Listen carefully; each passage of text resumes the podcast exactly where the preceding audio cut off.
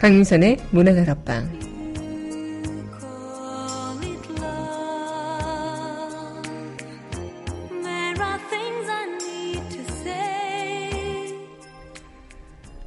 다 너가 이렇게 하는 게 낫대. 너는 이게 딱이야. 자신이 생각할 때는 아닌 것 같다고 생각해도 대다수가 그렇다면 왠지 그게 맞는 것 같을 때가 있죠. 상대가 칠해놓고 예쁘다고 칭찬하는 색이 본연의 나의 색이 아닐지라도 왠지 그래야만 안정감이 들면서 자기 몸에 상대가 지정한 색을 덧칠하기도 합니다. 그렇다면 나중엔 덕지덕지 발라놔 혼란스러운 상태에 다다르면 내가 누구였는지 헷갈리게 되기도요. 나의 본질의 색은 더 이상 찾기 힘들어지는 걸까요? 9월 2일 여기는 여러분과 함께 꿈꾸는 문화다락방의 강미선입니다.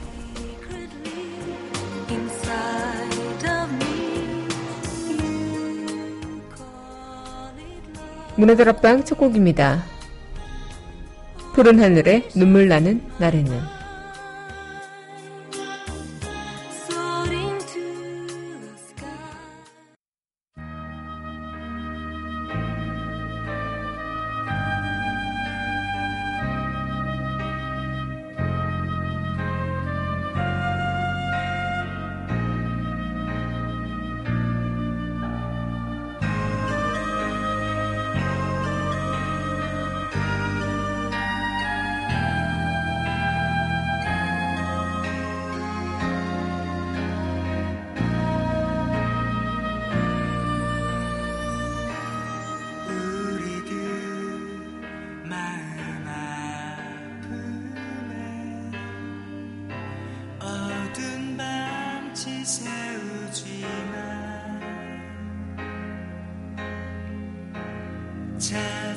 you.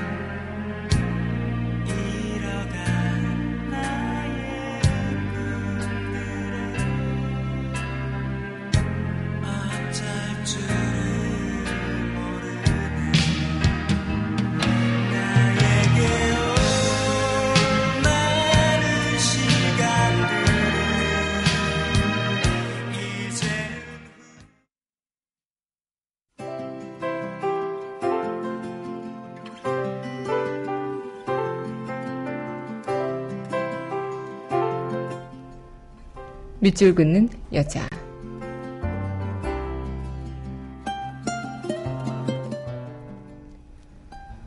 너에게 서해진 내려놓으면 된다.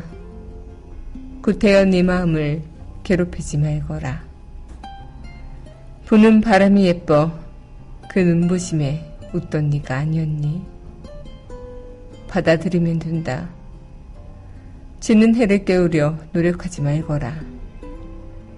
너는 달빛에 더 아름답다.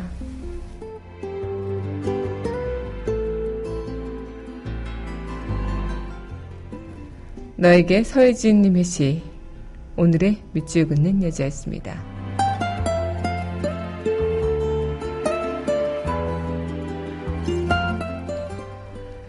이어서 성시경이 부릅니다. 너에게 전해드리도록 할게요.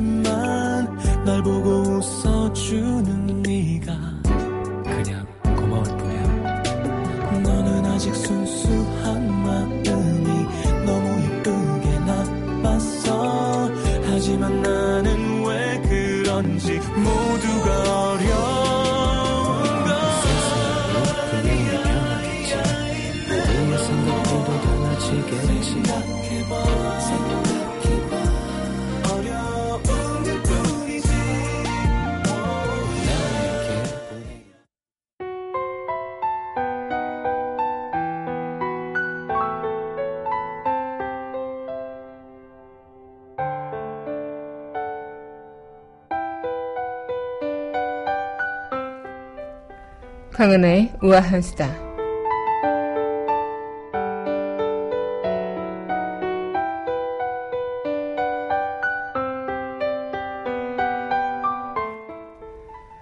네, 요즘 학생들 스마트폰 많이 가지고 다니죠. 네.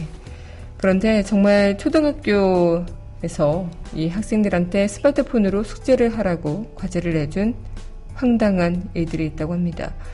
물론 스마트폰이 많이 이용되면서 당연히 스마트폰으로 과제를 할 수 있는 거 아니냐라고 생각할 수도 있겠지만 이 스마트폰이 없이 다니는 친구들도 있고요. 또 어쩌면 이런 스마트폰의 그런 중독성이 아이들에게 영향을 미치는 것도 참 많죠.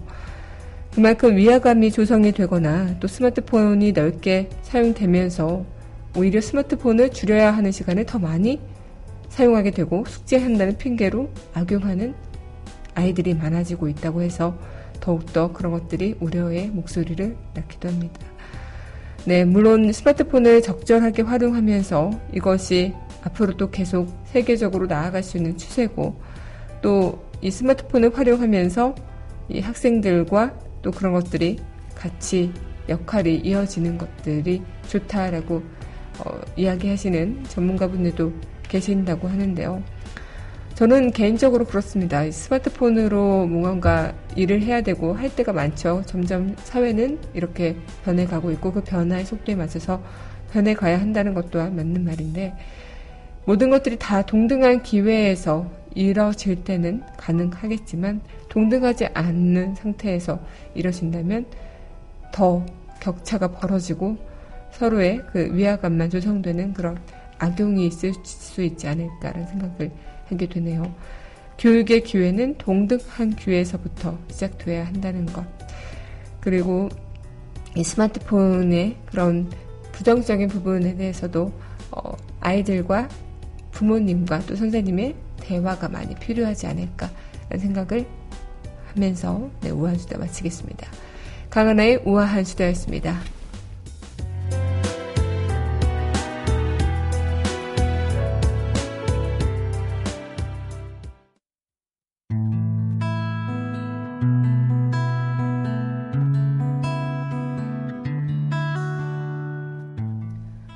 그녀와의 산책.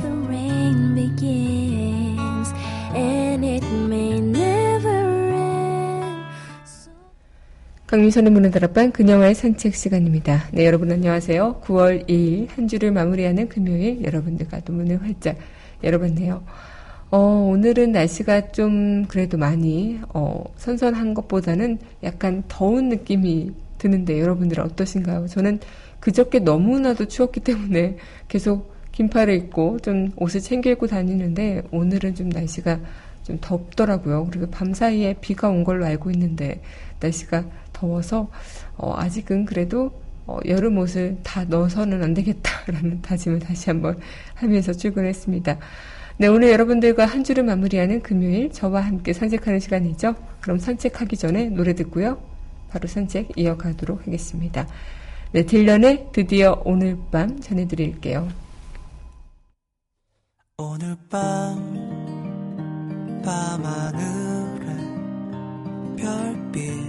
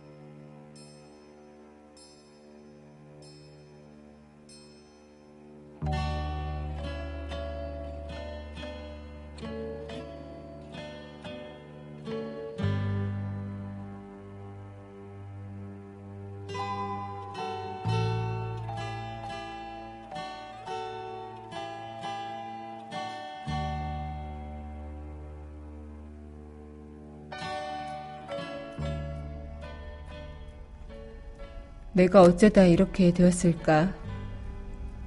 나는 변함없이 내 앞에 놓인 길을 걸어왔다. 남들이 기대하는 사람이 되기 위해 노력해왔으며, 남들의 기대에 맞게 행동해왔다. 그런데 기대했던 보상을 얻긴 커녕 이렇게 비틀거리며 걷고 있다.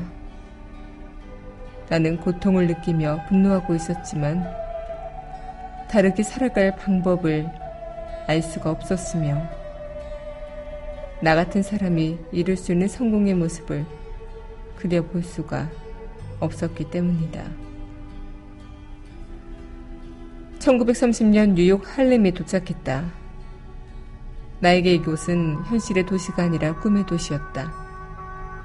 이제 나는 수많은 사람들을 뚫고 도시의 요란스러운 소음 속에서 가까스로 들려오는 작은 목소리처럼 어렴풋이 보이는 새로운 가능성의 세상으로 나아간다. 그렇게 한동안 사람들 틈에 멍하니 서 있었다. 그렇게 설렘으로 가득한 뉴욕 생활이었지만 남부의 그 어느 것보다도 바로 내 방 안에서 두려움이 더 커졌다. 두려움을 잊게 할 만한 확실한 것이 아무것도 없었기 때문이다. 심지어 커피와 빵을 사먹고 팁을 주는 것마저도 두려워한다. 우리 흑인이 백인에게 팁을 준다면 모욕일까라고 생각하는데 돌아가신 할아버지가 언젠가 들려준 이야기를 기억한다. 절대 백인이 내게 자기 문제를 말하게 두어서는 안 된다. 왜냐하면 결국 백인은 너에게 말한 걸 창피해하고 너를 미워할 것이니까. 사실 백인은 항상 너를 미워하고 있다는 말이지. 그리고 총장에게 받아온 추천서는 전혀 도움이 되지 않았다. 비서에게 맡겼던 추천서가 효력이 없자 초조해진 주인공은 마지막 편지 한 통은 직접 들고 찾아간다.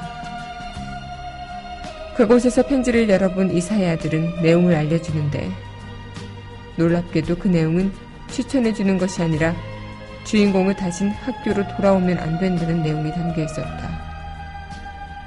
그리고 어떤 꿈과 야망을 갖고 있는지를 모른 뒤 야망은 아주 훌륭한 힘이요. 그렇지만 때론 맹목적일 수 있지. 반면에 성공의 열쇠가 될 수도 있어. 야망 때문에 생길 수 있는 유일한 문제는 그것으로 인해 사람들이 가끔 현실을 보지 못하게 된다는 점이지. 라고 말한다.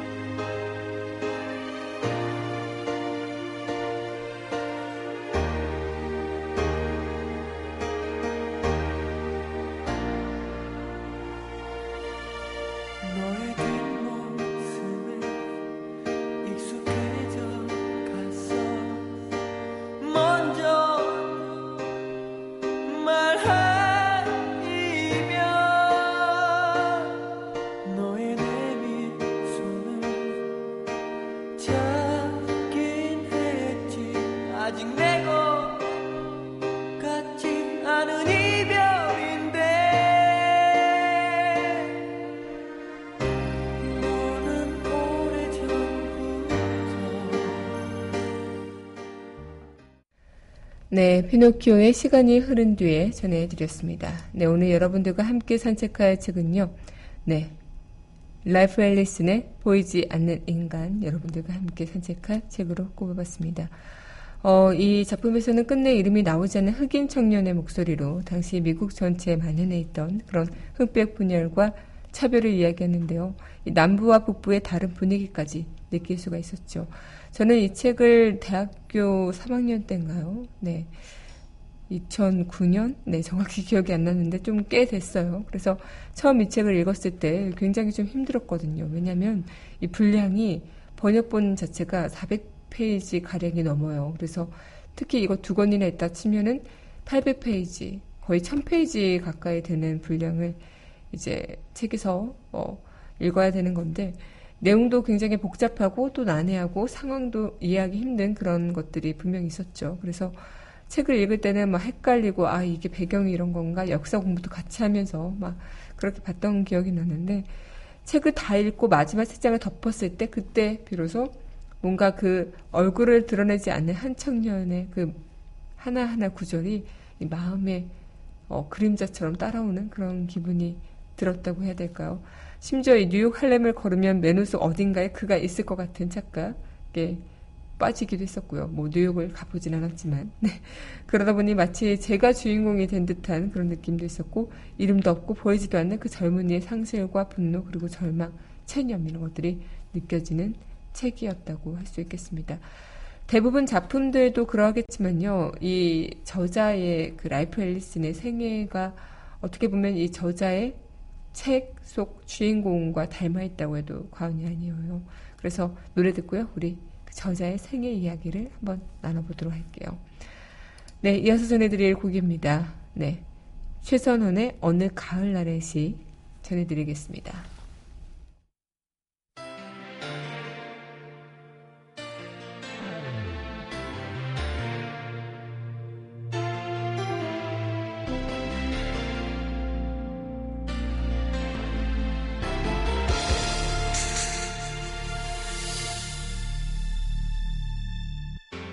쓸쓸한 거리에는 낙엽만큼 나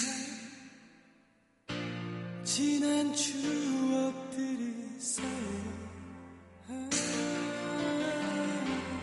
허탈한 가을바람 지나칠 때마다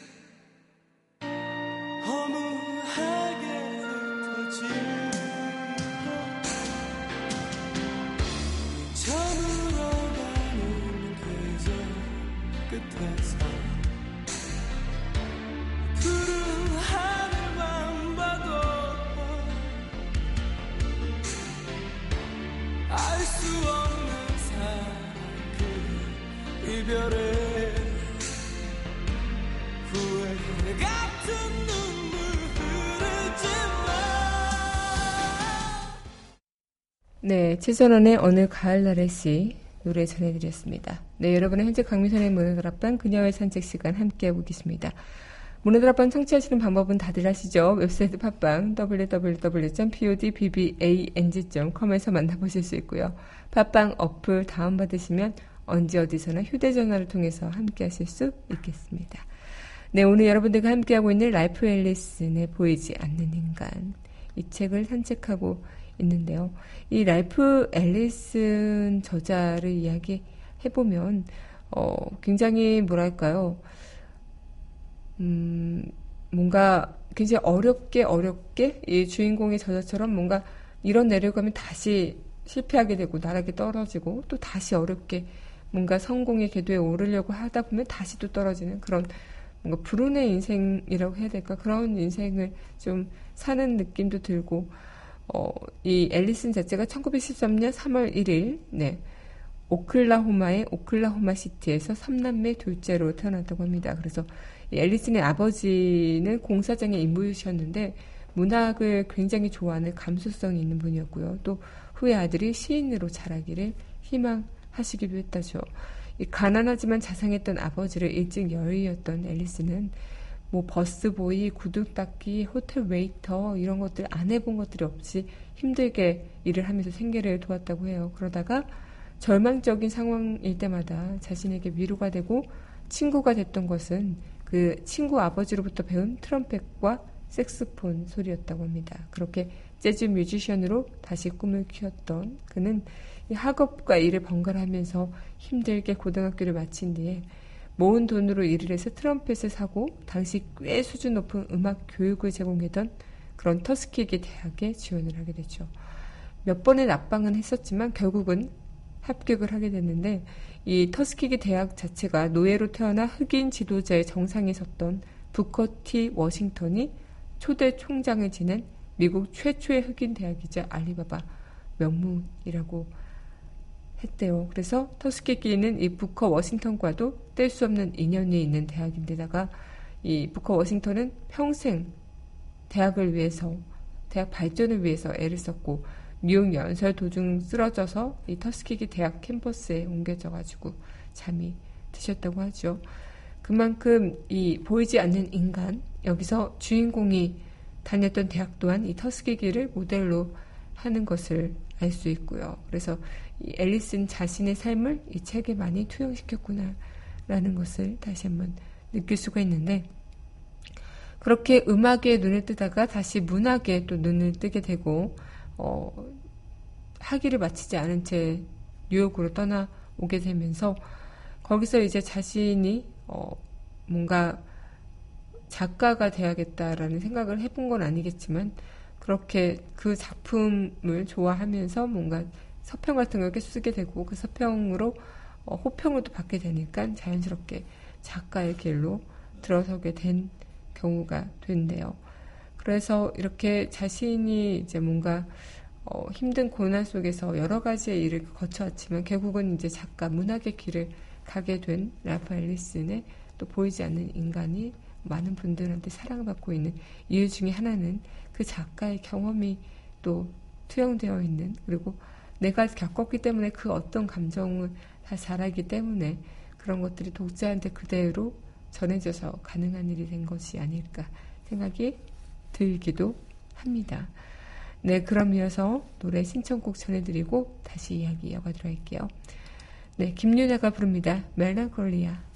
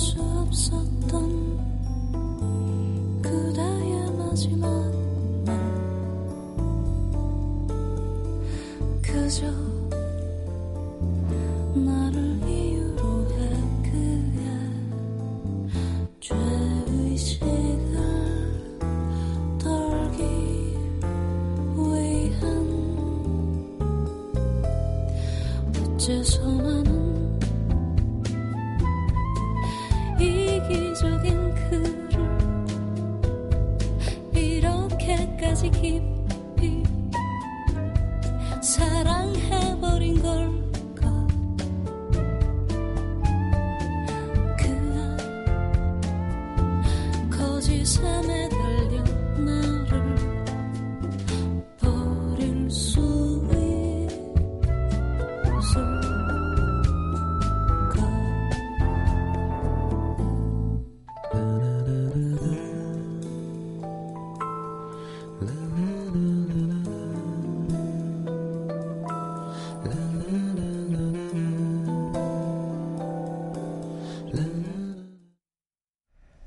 네, 김윤아가 부르는 멜랑콜리아 신청곡 전해드렸습니다.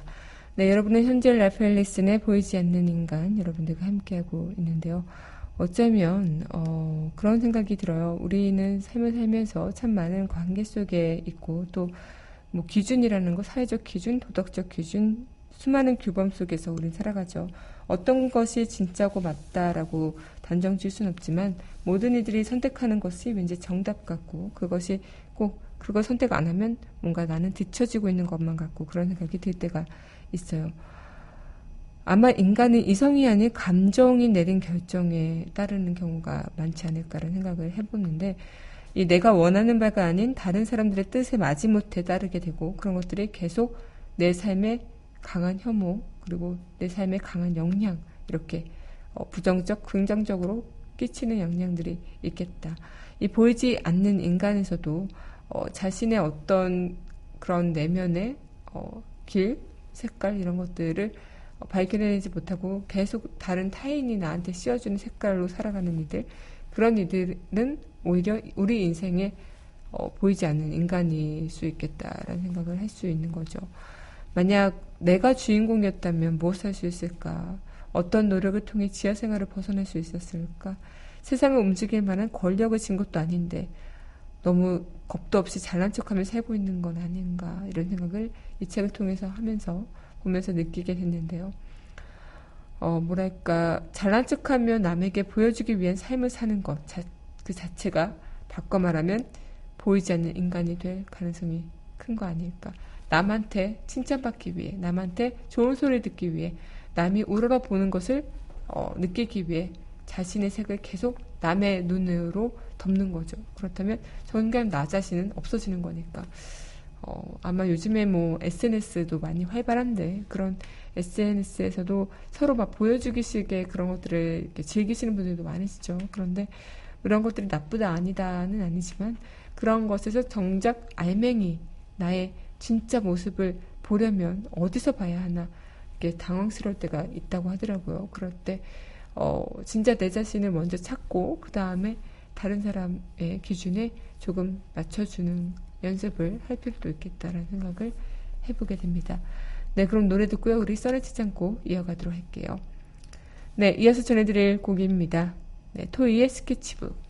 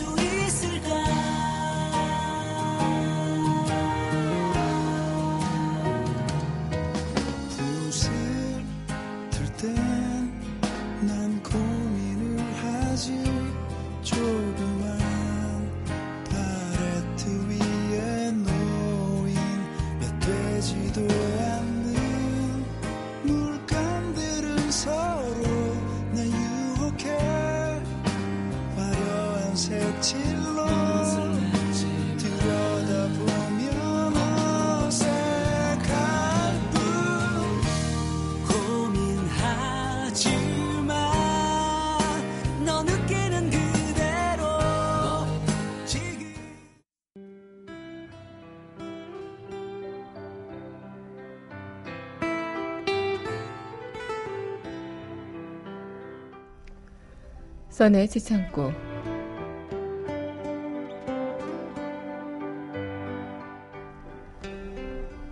흑인이나 백인에 대한 차별이 없으며 누구나 오래 살고 열심히 일하면 최고의 보상을 받는 것으로 통하는 길. 어둠 속에 누워 나는 처음으로 한 인종의 구성원, 그 이상의 존재가 될 수 있다는 가능성을 어렴풋이 보았다. 그것은 꿈이 아니었다. 가능성은 존재했다. 나는 최고가 되기 위해 일하고 배우고 생존하기만 하면 되었다.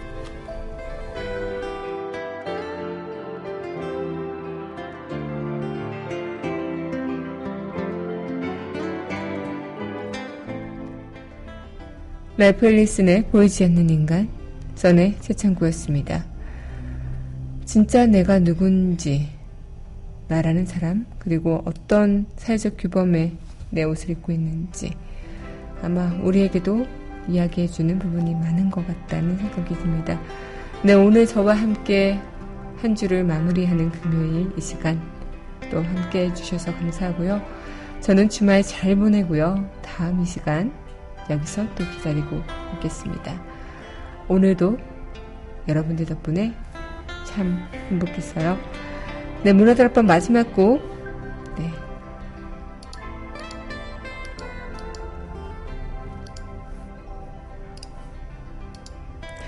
네, 문화들 앞방 마지막 곡이죠.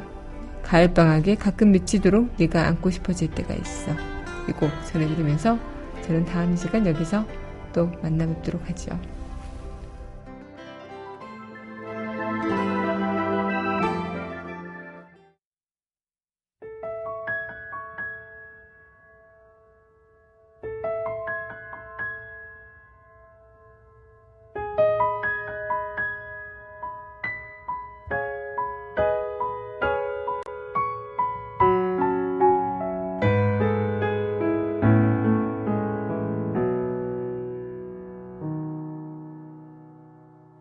만약